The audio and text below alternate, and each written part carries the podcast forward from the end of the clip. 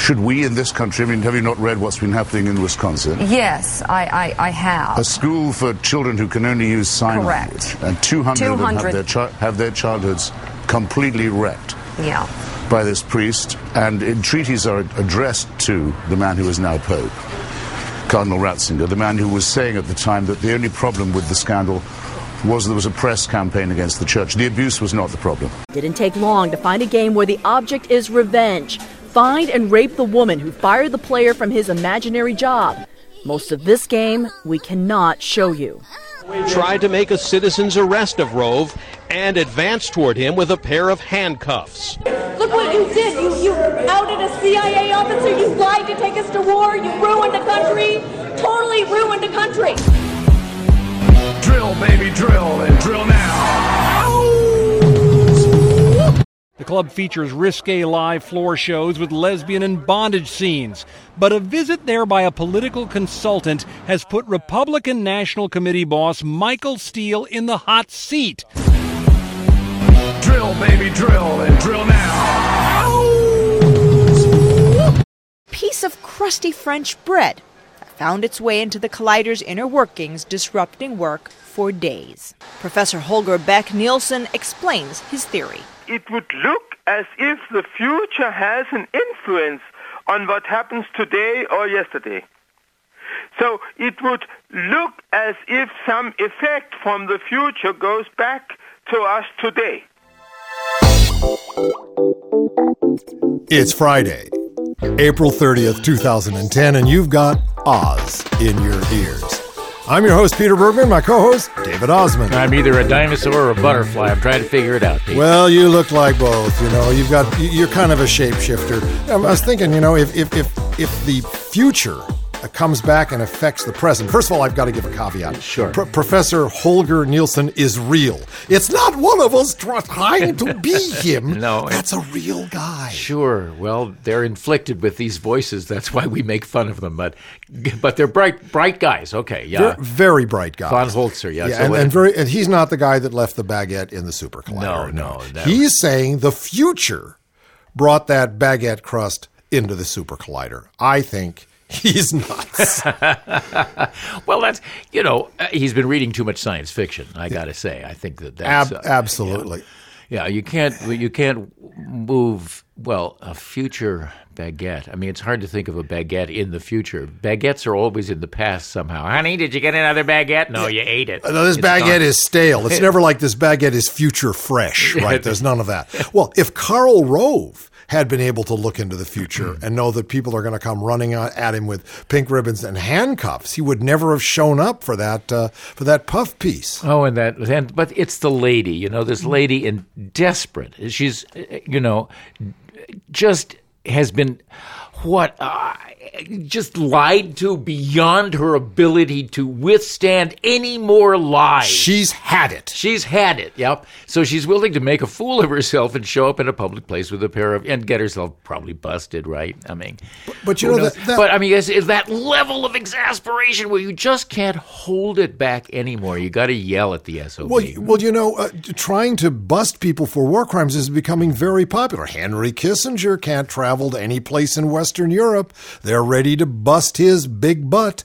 And there's uh, George Bush when he was traveling to Canada. This guy called Splitting the Sky. It's, he's an activist. Is one of his names. Was going to arrest him for make a citizen's arrest for war crimes. Okay, it's happening all over the place. Mm-hmm. Well, George Bush, W better watch it out because uh, you know he's going on a book tour. he is. Yeah, his right. book's coming out. He's going to be on a book tour in the fall. He's going to be in the local, uh, you know, S and M. Is that what they call that bookstore? Yeah, The S and M. S&M. S and M. So you can, you know, you get one of those S and M cards, and uh, I think that's where all the Republicans buy their books. If they buy any books at all, they'll buy George's. They'll buy W's. They'll You think buy- so? You Yeah. you think there'll be other women uh, w- with handcuffs coming after George, saying you lied, you took us into a war, you lied, and you killed all these people? Well, I I hope so, but somehow I think they keep those people on the other side of the doors of the S and M bookstore. they keep them at bay, yeah, yeah. absolutely, and and probably for somebody's in somebody's best interests. I'm reading from Mark Halperin's recent article in Time magazine. Barack Obama, right wing opponents cast him as a socialist failure. His left wing hecklers see him as an overcautious hedger, but by all appearances, the president is on a path to be a huge success by the time of November's midterm elections. I've been pushing this line for ever so long. By Election Day 2010, Obama will have soundly achieved many of his chief campaign promises while running a highly competent, scandal free government. Not bad for a guy whose opponents in both parties for the White House suggested he was too green in national life to know how to do the job, and whose presidency began in the midst of a worldwide economic crisis that demanded urgent attention and, com- and, and commanded much of his focus. Let's start with the competence Obama has shown. As he proved in the campaign, he's a master of personal decisions, choosing people who are excellent at what they do, but also requiring that they play nicely with others. Overall, the White House is populated by hard workers who are rowing in unison to advance the cause and rarely take their disagreements public through damaging leaks. It is a fairly leak proof administration, just the opposite of, of the Bush boat, which was leaking from head to stern. Obama's two best personal decisions are probably the two men serving right below him Vice President Joe Biden and White House Chief of Staff Rahm Emanuel. With their West Wing offices across the hall from each other, Biden and Emanuel often work in tandem, each doing more heavy lifting than is publicly seen or commonly known. Obama, who proved during the campaign that he knows how to maintain control of his operation without micromanaging, sets the tone and overall goals, and then allows his Veep and chief, along with other senior advisors, to execute his plans.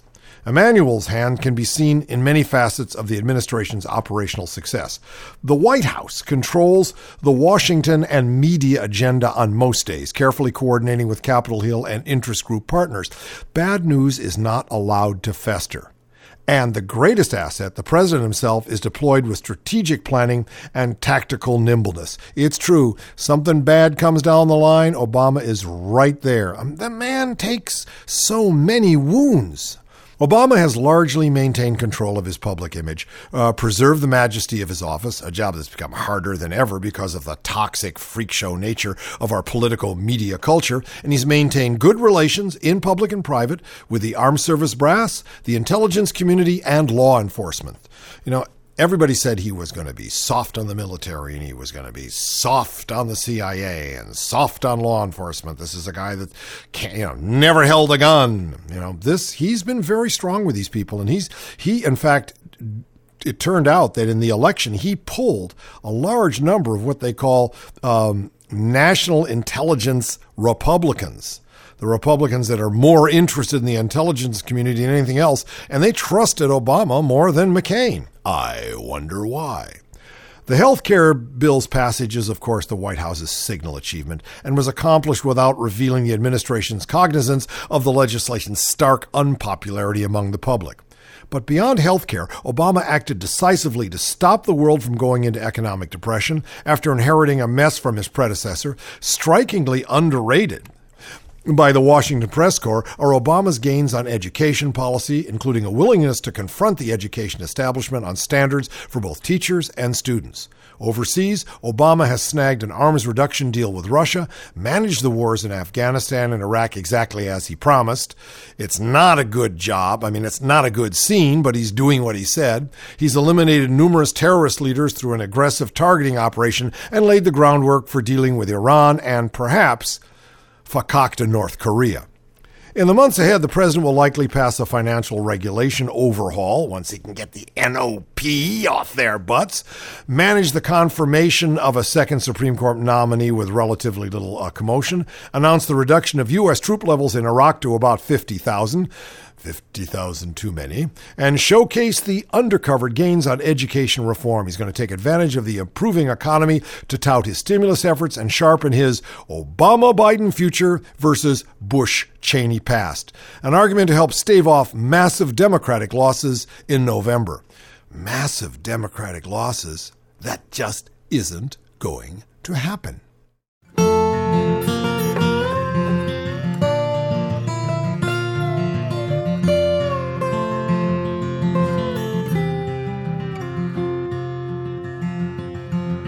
Sweet Charlene McGray, she was pretty as a posy in the springtime.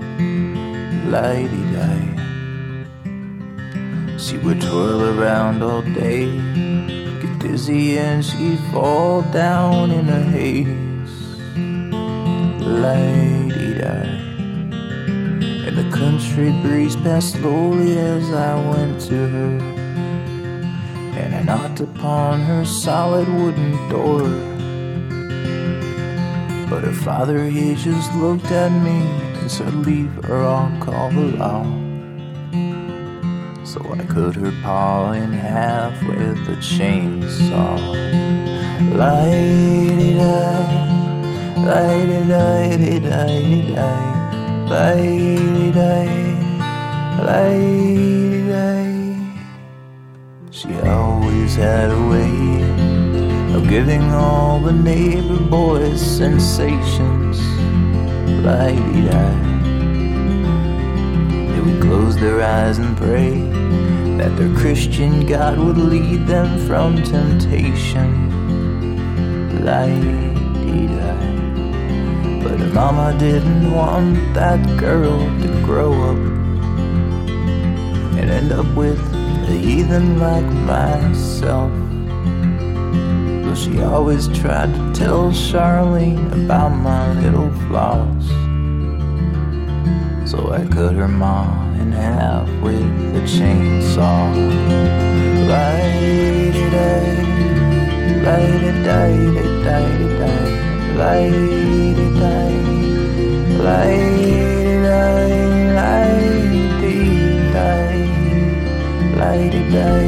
light-di-di-di-di-di, light-di-di, light-di-di, light-di. And now sweet Charlene McGray, she's all mine, there's nothing to divide us. Light and sunny day in May, it was time to ask that girl to be my bride. Light so I got down on one knee and took her finger. And I said to her, Charlene, will you be mine? But she just kept complaining that I killed her mom and pa. So I cut Charlene in half with the chainsaw. Light-di-di, light-di-di-di-di-di, light-di-di, light-di-di, light-di-di, light-di-di-di-di, light-di-di, light-di-di.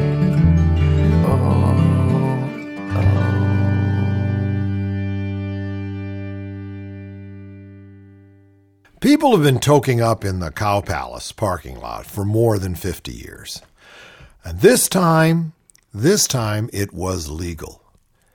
The International Cannabis and Hemp Expo, the first trade show in the United States to allow on site pot smoking, attracted an estimated 15,000 enthusiasts to Daly City over the weekend. It's right outside of uh, San Francisco.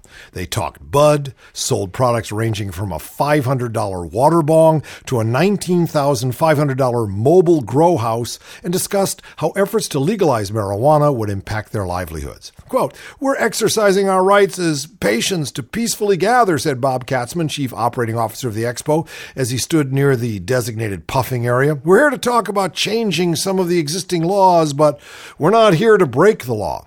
Katzman said it took organizers four years to negotiate a permit with the venue that would allow marijuana consumption. It wasn't possible, he said, until a massive change in the political climate. Well, the climate is set to be tested in November when an initiative that would legalize marijuana is to be decided by California voters.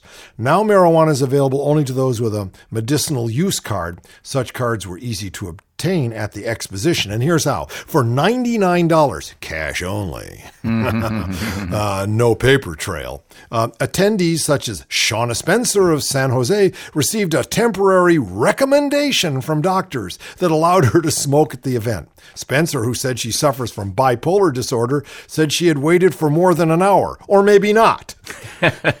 Dr. Daniel Susott said he expected to sign off on 1,600 people. Wait a minute. 1,600 times $99? Excuse me? That's like uh, 16 grand Yep, in yep. cash. He's going to sign off 1,600 people by the end of the weekend. He said a portion of the fees would go to charity. What portion? And what charity? The Dr. Daniel Susoff Fund. Personally, for me, I'm totally for the legalization of marijuana, David. Absolutely. Uh, but I'm not high on those doctors who sit there handing out puff passes at 99 a pop. What is this, the $99 store? oh, no. Now, for, for those uh, concerned with the conspicuous equipment needed to grow plants inside the home, remember, they, they were driving around uh, police were driving around with infrared sensors to be able to tell if you had like extra lights on. And then th- that went all the way to the Supreme Court. And I think the Supreme Court threw it out, but I'm not sure. But for those who are concerned, Tim Ellis of Orange County has the solution an 18 foot trailer that can yield up to six pounds of pot every two months. He needs it. Wow. You know, he needs, he's, Wow. he's a medical patient. Six He's got to have six every- pounds. of- six pounds every two The months. Three growing mobile. Yeah, it starts at 19,500. Yes, friends, growing mobile starts at 19,500. That's six pounds every month. I can see it. There's, it's gonna, it's gonna be a late night television. Remember, we had Ralph Spoilsport. Oh, yeah. Yeah, oh, yeah, yeah. Oh yeah. Oh, yeah. Yeah. It was delivered by a brown shoe square. Square the dead of night. It's going to happen. Showing off every detail of his invention, Ellis said he rigged the trailer's hitch so thieves would need a blowtorch to hook the trailer to their own truck. They do come with blowtorches. Fumes are routed through a charcoal filter, and the roof has an infrared shield to thwart weed hunting helicopters. Weed hunting helicopters. Can't steal it, Oh, can't smell it, can't find it, Ellis said, offering his sales pitch. Built by a grower for a grower. Grow mobile. It sounds like someone, you know, it's, it really sounds like something every seriously smoking home should have. One right in the backyard. Well, that is that is truly Ralph Spoilsport as he's as he comes around at the end of how can you be in two places at once selling uh, you know selling pot down uh, in the back seat of the car.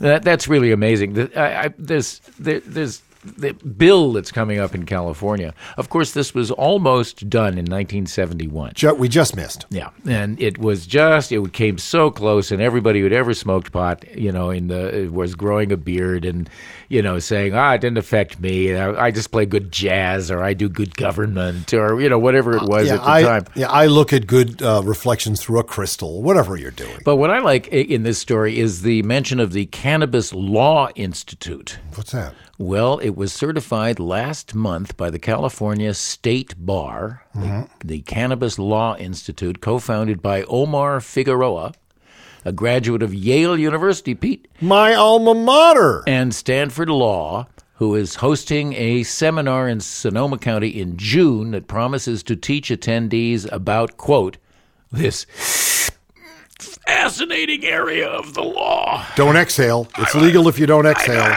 You and Bill Clinton can sit over in the corner there. You could be president too.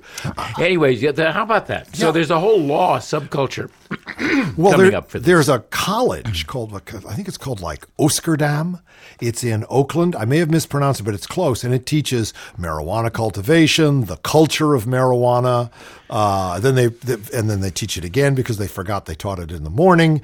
It's it, yeah, it, it, it is Cultivation 101, 102. Well, what I want to do. What's the difference, man? For you, ninety nine point nine 99. 99 will do it. Uh, I when I was when I left L.A. Just as I left L.A., the whole medical marijuana thing was exploding, and you'd walk down the street after you got your medical marijuana certificate by sitting with a doctor. He says, "How you doing?" I'd say, "Well, I, I you know I, I need somebody to help me get to sleep. That's it, done." Right? You know, uh, I've been warned. Don't tell them it's for headaches. For some reason, they don't like that. So I need somebody to help me get to sleep. You walk out, and there are hookah parlors that you walk into with your medical marijuana certificate and they'll put hash on your hookah. I mean, it's just like mini Amsterdam and it was everywhere. They're starting to close them down because they got much too outrageous. Yeah, yeah. But, but here in state of Washington has an initiative up to um, make medical marijuana real and, and state of Maryland passed it in like two weeks. Well, you know, if you can endlessly make uh, bourbon whiskey and war, it seems to me that you know it, this, it's it's a it's a good product.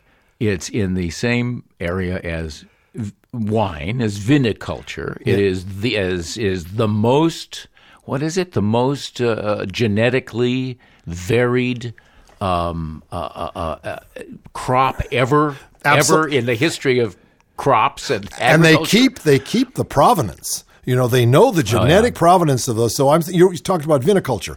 I believe that marijuana should have the same snob status as wine. Oh, I think it will, especially coming out of California. And I think it would have been, it, had this happened in 1971, seriously, I think that there would not have been the wine culture in California that sprung up, uh, sprang up immediately after that. I think it would have been pot culture right from the beginning.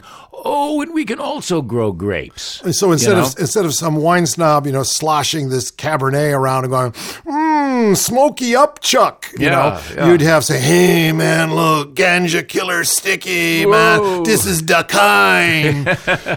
you know, you talk about the fact that it, there wouldn't have been as much drinking. I think this is part of the hippie fantasy. The hippie fantasy somehow is that if we could just get all of those politicians and all of those people in power to smoke, they would see the light. But there's Bergman's law, mm-hmm. which is Okay. a square who turns on is a turned on square. The health care bill has passed. Despite all of the opposition from the NOP, the tea baggers, Ted Nugent, whoever was really, really unhappy with this, don't you dare, don't you dare give us more health care. This is Maoist, this is communist, this is socialist.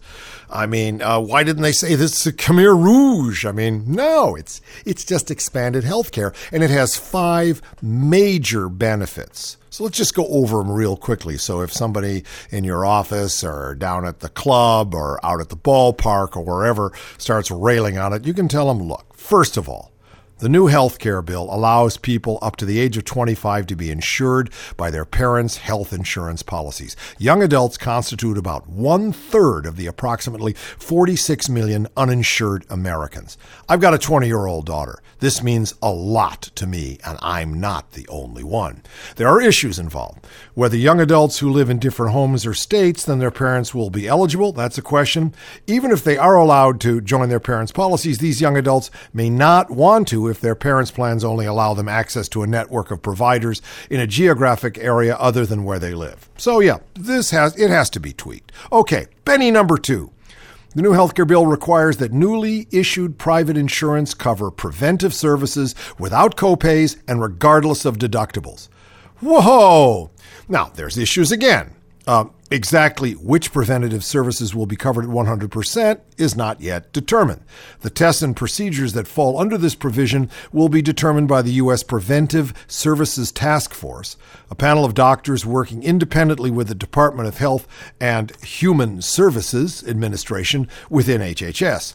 Immunizations recommended by the Centers for Disease Control and Prevention will be covered under this rule.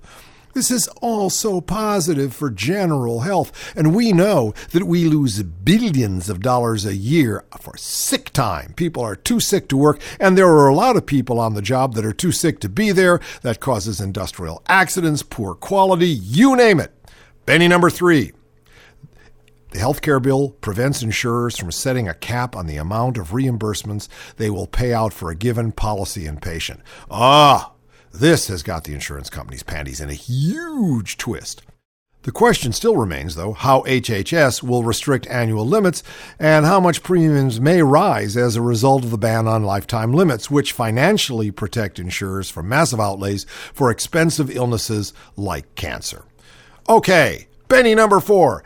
The new healthcare bill provides federal funding to subsidize insurance pools for medically high risk adults without coverage. And that's a lot of people, particularly a lot of people over the age of 45 who haven't had insurance and because of bad air and bad eating and bad this and bad that are sick and need to be covered.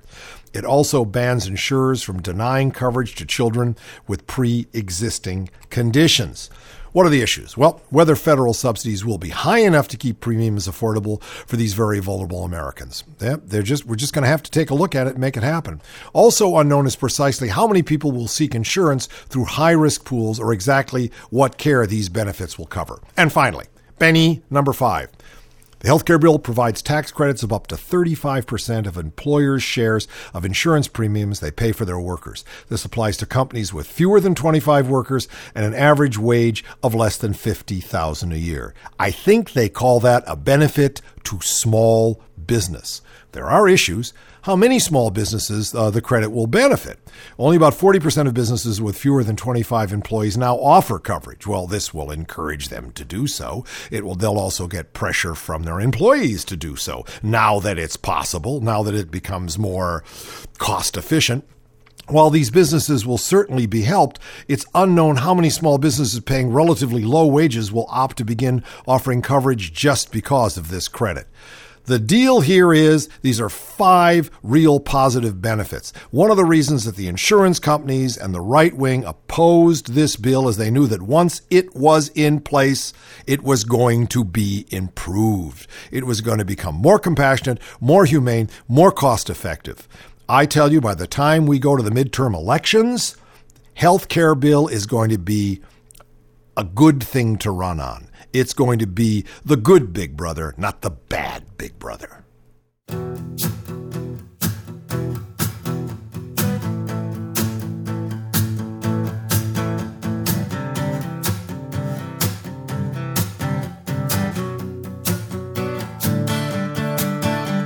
John Svensson was a farmer.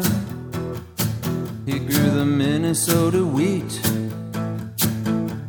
He rode there with his daughter high upon the thresher seat.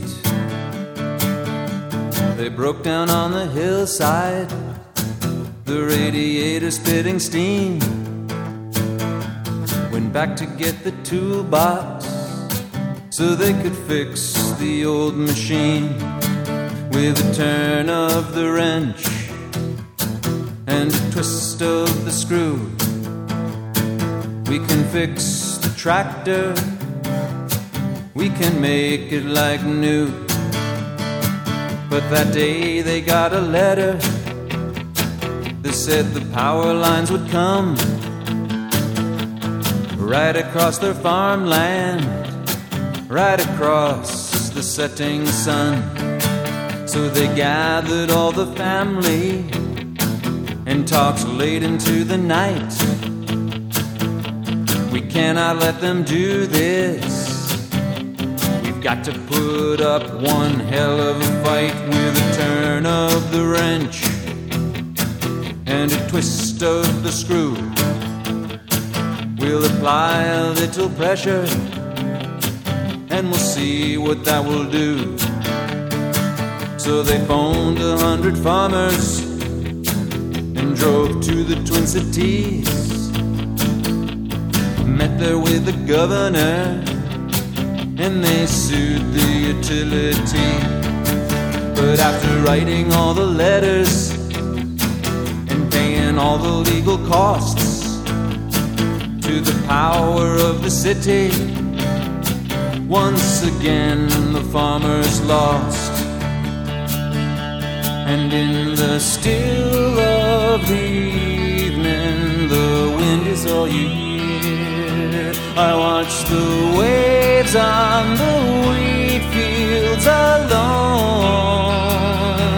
I walk the furrows of earth I plant year after year. This is our land, this is our home. This is our land, this is our home.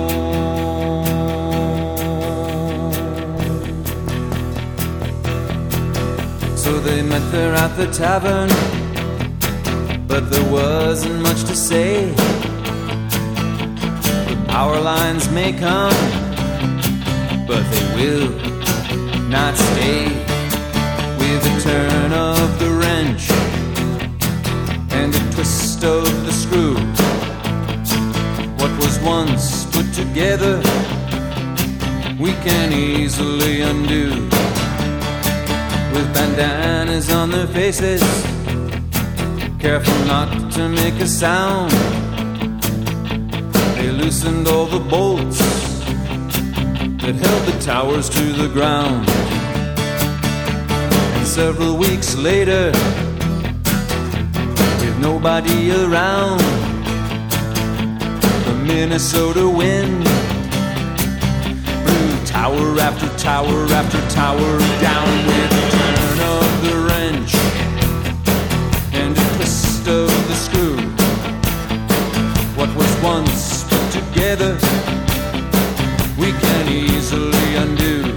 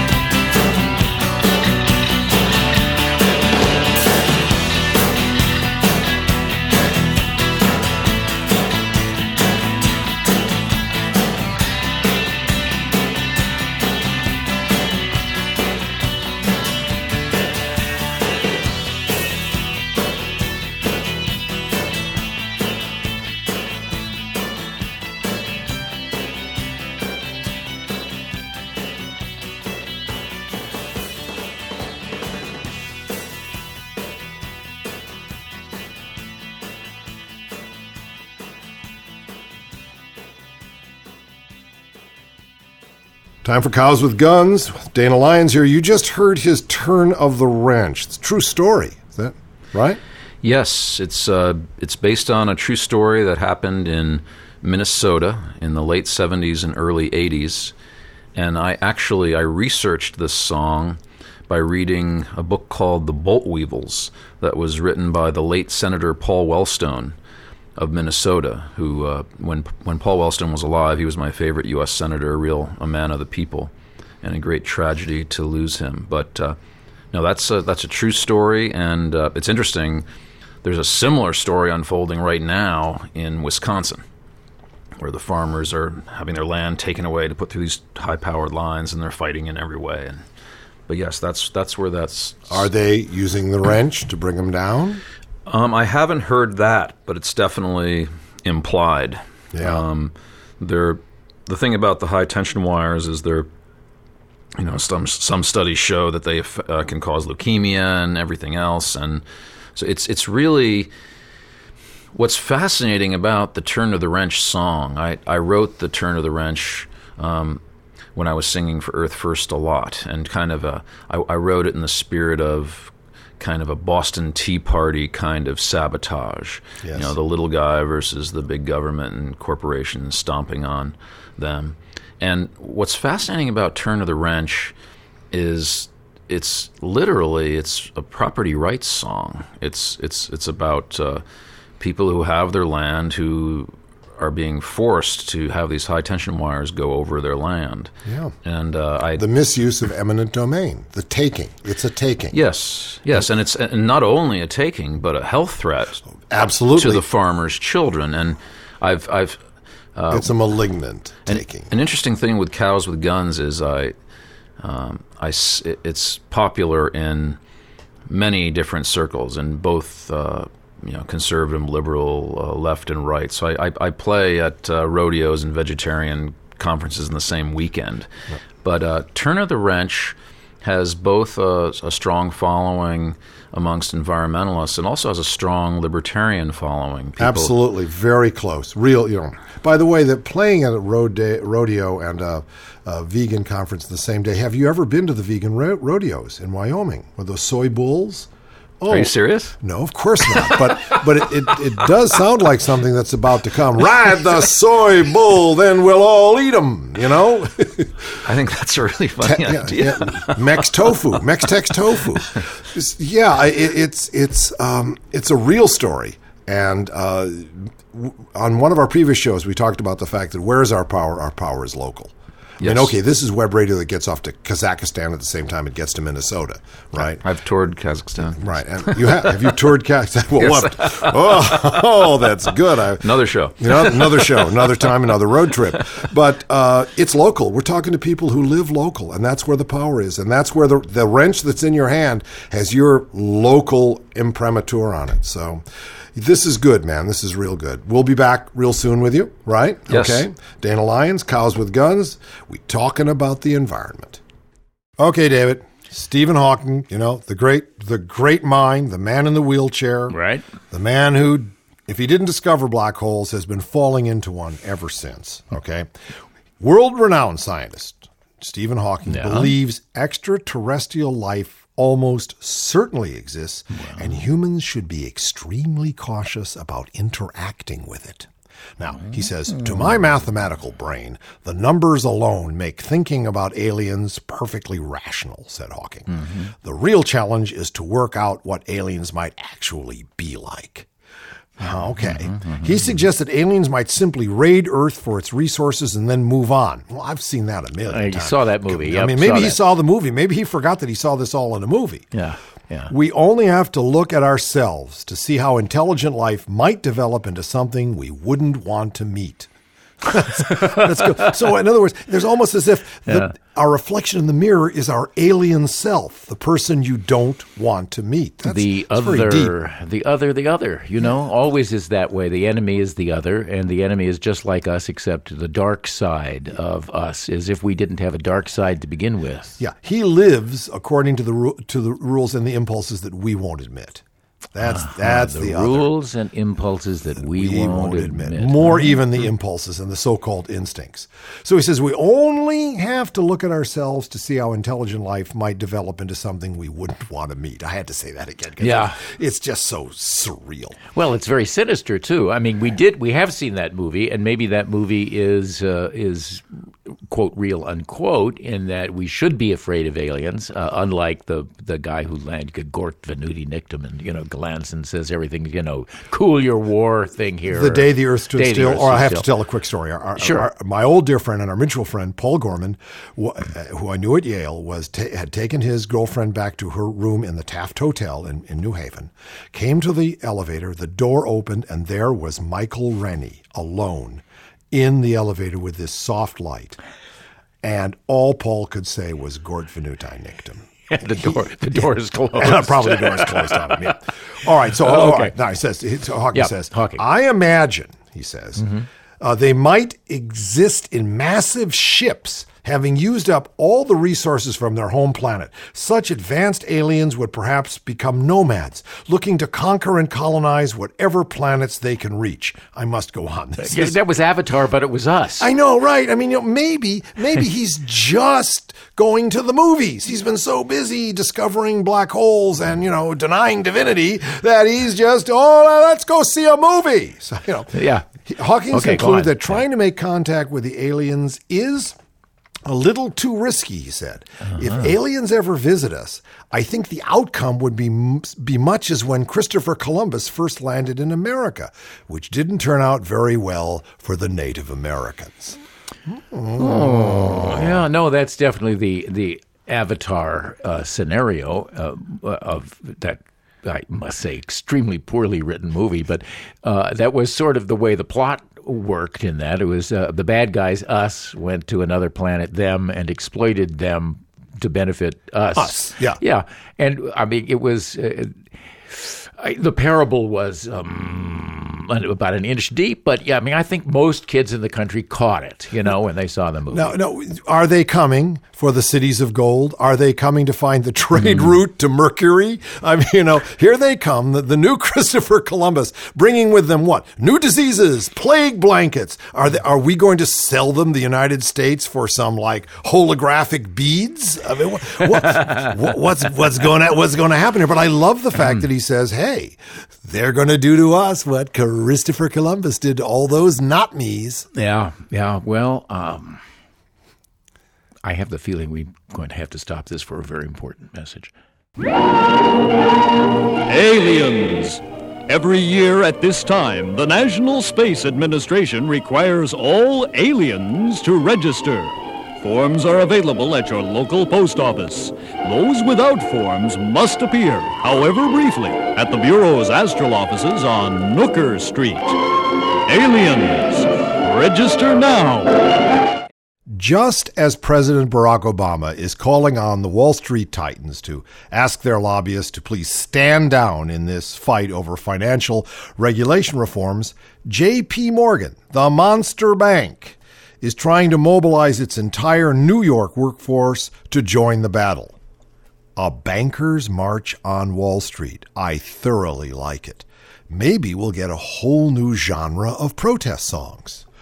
Oh, you can't scare me. I'm sticking with the Morgans. I know they're Gorgons, but they own my organs. Oh, you can't scare me. I'm sticking with the Morgans. I'll take the onus of my monster bonus. Oh, you can't scare me. I'm sticking with the Morgans. I'm sticking with the Morgans till Obama's gone.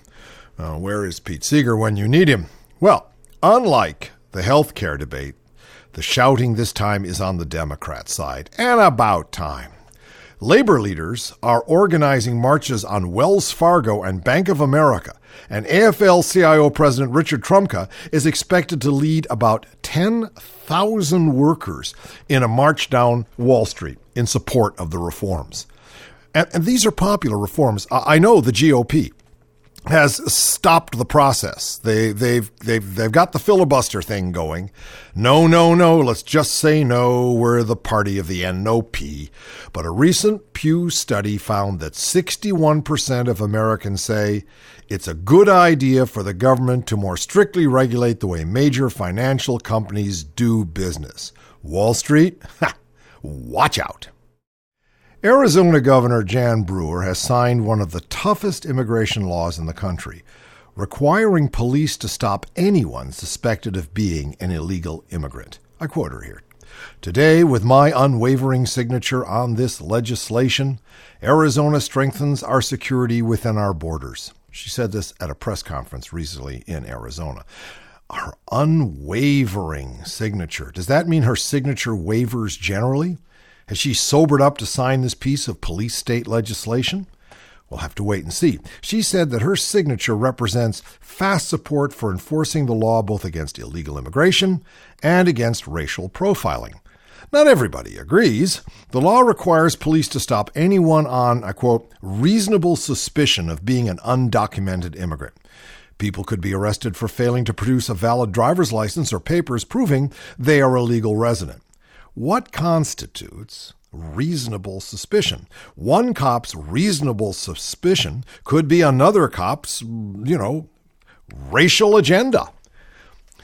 Day laborers can be arrested for soliciting work if they are in the U.S. illegally, and police departments can be sued if they don't carry out the law. So the police are going to be running around looking at people and thinking, hmm, I wonder if he or she is an illegal immigrant. Well, you know, in the, back in World War II, they used to give plane spotters these outlines of enemy planes so you could look up at the sky and see what it was. They should give outlines of typical illegal immigrants, you know, male, women, and children. Uh, oh, look here, profile has got the outline of an illegal immigrant. Let's go take a look. Lots of people don't carry their driver's licenses or their papers, and they're going to end up in the Hoosgow until they can prove that they live down at 14 Olive Street. The bill has reignited a, uh, a, national conversation about comprehensive immigration reform. President Barack Obama called the measure misguided. I have to agree with him, and said his administration will closely monitor the situation and examine the civil rights and other implications of this legislation. He also asked the Justice Department to check out its, its legality. So, um, the government is not on the side of Arizona this time. I understand Arizona has a tremendously porous border, and it, it puts real pressure on the system. But I don't believe this is the answer. Of course, Arizona is also signaling to the federal government that the federal government doesn't have a good immigration reform plan. And now uh, it appears that Obama is putting that in front, uh, right on, on the front burner. And uh, we may have something by the midterm elections, but it's a very contentious issue. Arizona Senator John McCain has praised the measure, calling it a step forward. That's a dramatic switch from the 2008 presidential primary when he risked his political career to support comprehensive immigration reform. And that's when he ran 24 7 as a maverick, which he now denies. I suppose it takes a maverick to put the likes of Sarah Palin on his ticket, putting her one arrhythmic 76 year old myocardial infarcted heart away from the White House and the big button. Brewer's announcement also drew immediate fire from Latino groups and advocates calling on the federal government to step in and stop the law, and on Congress to pass comprehensive immigration reform. National Council of La Raza President uh, Janet Murguia called the bill a watershed moment for the president and Congress and asked, when will Washington show leadership and respond to the state of emergency that our communities face by enacting comprehensive immigration reform? She said. Well, Arizona may be in trouble, but at least their laughing stock is up. Arizona is turning into a punchline, one of the state's newspapers reported after surveying the latest global commentary about the state, featuring choice phrases such as wingnut paradise, nuttiest legislative body, America's dumbest state, and blazing a trail into the fringe. Hmm. It's uh, Hardly news to Arizonians, though. Last fall, the state's governor, again, this Jan Brewer, the one with the wavering signature, was caught on video in Tucson expressing her great relief, to say the least, to get out of that hellhole in Tucson. Oh my. This is the state that recently passed the birther bill requiring presidential candidates to prove their citizenship by displaying birth certificates. Well, you know, it used to be flag pins on their lapels. All candidates had to have those. Absolutely de rigueur. Now they're going to have to hang copies of their birth certificates around their necks. What's next? And then there's the new Arizona gun law that allows anyone besides convicted felons to carry concealed weapons without registration or background checks. So you can be crazy as a coon tick. You can be high on anything that you can get under or over the counter, and they're they're glad if you just strap on a Glock and walk the block. Finally, for good measure, there's the Republican Senate primary starring J.D. Hayworth, a serious challenger to Senator John McCain, and his now famous observation that same sex marriage laws would lead to men marrying horses. Well, I thought Arizona was big on animal husbandry. Didn't Carol McCain marry a horse's ass? Well, this conflict over the sweeping crackdown on illegal immigration in Arizona intensified this week as vandals smeared refried beans in the shape of swastikas on the state's capitol windows. Refried bean swastikas. You know, I've been with the Firesign Theater for 42 years, and we're pretty surreal. But if, like, even 20 years ago, I'd have said, you know, 20 years from now, they're going to be smearing swastikas made out of refried beans on windows in Arizona. You would think I was crazy. Well, Peter, surely Arizona can't be the only state that's lost its mind. No, but it's a leader. It's a bellwether. It's it's it's a mentor. You know, we look to Arizona if we want to lose our mind as a state. I don't know. I think it's fried brains on toast, Dave. You know, my mom, uh, back in, oh, must have been 67 or 68, moved to Mesa, Arizona, in one of those tract houses, Mhm. tract places. And uh, we went out there and visited her a couple of times. And it was my two small kids then, uh, Allison and Devin. And Devin was wearing his hair long, and he was not allowed to swim in the swimming pool at this uh, at this community in Mesa, Arizona. And so you know what my mom did? What? She moved. Good for you, mom. She got up and she and her husband got up and out of there. And I'm so glad because Mesa, it was truly horrible to be there. In the first place, you know, it's all pavement and it used to be uh, orange groves. And I'm talking 40 years ago, 35 years ago. And, and, it, and all of it's gone, all of it. And it's hot there. Well, when, when when I played Tucson with Phil Proctor a Mhm. while ago, it was copper days in Tucson, and I went to open the car. Said, "Oh, use your handkerchief. Don't touch the doorknob without a handkerchief. You'll get blisters." I went, "I want out of here." Like Jan Brewer, the get me out of Get this me out of this this. hellhole. Well- this is much too much. It's good to know we don't have to go there, do we? Well, no, we don't. But think about all the people, all those normal, regular, everyday Yeah. citizens who have to carry their birth certificates and their driver's license, constantly holding them up so that crazed policemen won't come and take them away. No, no, no. I live on Olive Street. I'm, I'm, I've been here for forty years. Yeah, you look. Uh, this uh, it looks like an alien to me. What do you think? Yeah, that's an alien. Stephen Hawking said she's an alien. That's Yeah. right. I, I wouldn't want to racially profile you or nothing, but you look like you come from another planet. Yeah, let's take you to jail and find out for oh sure. my gosh. Well, you know, it's the border states. It's these border states, and one of them is Arizona. And there's, you know, there's this vast city and nothing else. You know, vast. And then next to that, what do we have? Texas, which is vast, and nothing else. and the border, and nothing on the border at all, except you know, little, little this little place where they used to have, they used to just ship marijuana through there. And so, and that business, that's all going to California now. What are you going to do? Well, it's a much better border in California. There's better food. I mean, you cross the border, you're in San Diego. You're not in the stinking desert. That's right. And then what? Then how much more border? That's it. That's just Texas and Arizona. New Mexico. A little bit of New Mexico down there. Yeah. Well, David, let us let us transport ourselves here Okay. at the end of the show Okay. from arid, you know, sidewalk laden Arizona to Tang Dynasty China. Oh, a little Li Po for you here. How about? Uh, I love these poets. They had a great time back then. Waking up drunk on a spring day. Sounds like good times to me. Life is a huge dream. Why work so hard? All day long, I drink lying outside the front door, awakening, looking up through the trees in the garden, and one bird singing in the flowers. Bird, what season is this? Spring, I'm a mango bird, and the spring wind makes me sing. Now I grow sad, very sad. Well, I have some more wine and I sing out loud until the bright moon rises. What was I upset about? I can't remember. Now that's living. Yeah, and you've been living with Radio Free Oz. You've had Oz in your ears. You can go up to radiofreeoz.com. We got a lovely little archives page with all the previous shows so you can just stream it or podcast it or do whatever you do to put Oz in your ears. Uh, I'm your host, Peter Bergman, my co host, David Ossman, our producer, Bill McIntyre, the owner of Blue U Studios, this gorgeous place from which we broadcast, and our sound engineer is Dave Maloney. Radio Free Oz Design Group is run by Phil Fountain, who keeps putting up the most amazing splash pages, and the ones and zeros under the control of John Cumming. See you soon. Bye bye.